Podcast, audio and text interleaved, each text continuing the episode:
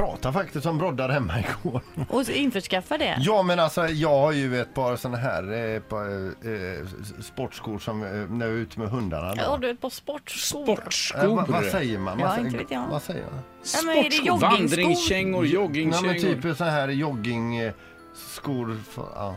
Ja. Men i alla fall, det, det blev väldigt halt alltså. Det, när det inte är eh, sandat och grusat. Det är ju svinhalt och då tänker man så här. Det vore, nu när man är ändå, när man har fyllt eh, som jag har gjort 50 där. Nu, nu skiter man i hur det ser ut.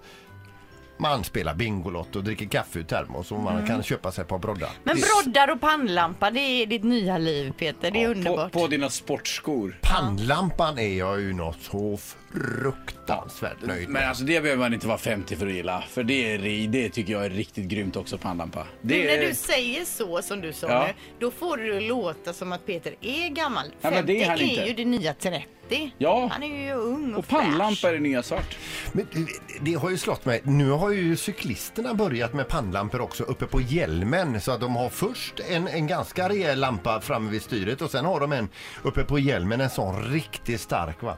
Och då har jag funderat på om jag ska smyga med med min 800 lumen lampa ut.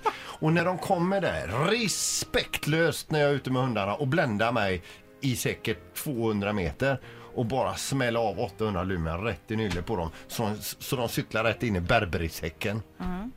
Nej, men gör det. Mm. En annan grej jag tänkte på det här med pannlampa. Det känns som att år 2015 kommer tomten dyka upp med pannlampa. Ja, Ja. det tror jag också. Det borde varit årets julklapp. Ja, det, det är så käckt. Pannlampa. Pannlampa skulle man ha. Ja, bra. Ett poddtips från Podplay. I podden Något Kaiko garanterar östgötarna Brutti och jag, Davva, dig en stor dos skratt. Där följer jag pladask för köttätandet igen. Man är lite som en jävla vampyr. Man har fått lite blodsmak och då måste man ha mer. Udda spaningar, fängslande anekdoter och en och annan arg rant.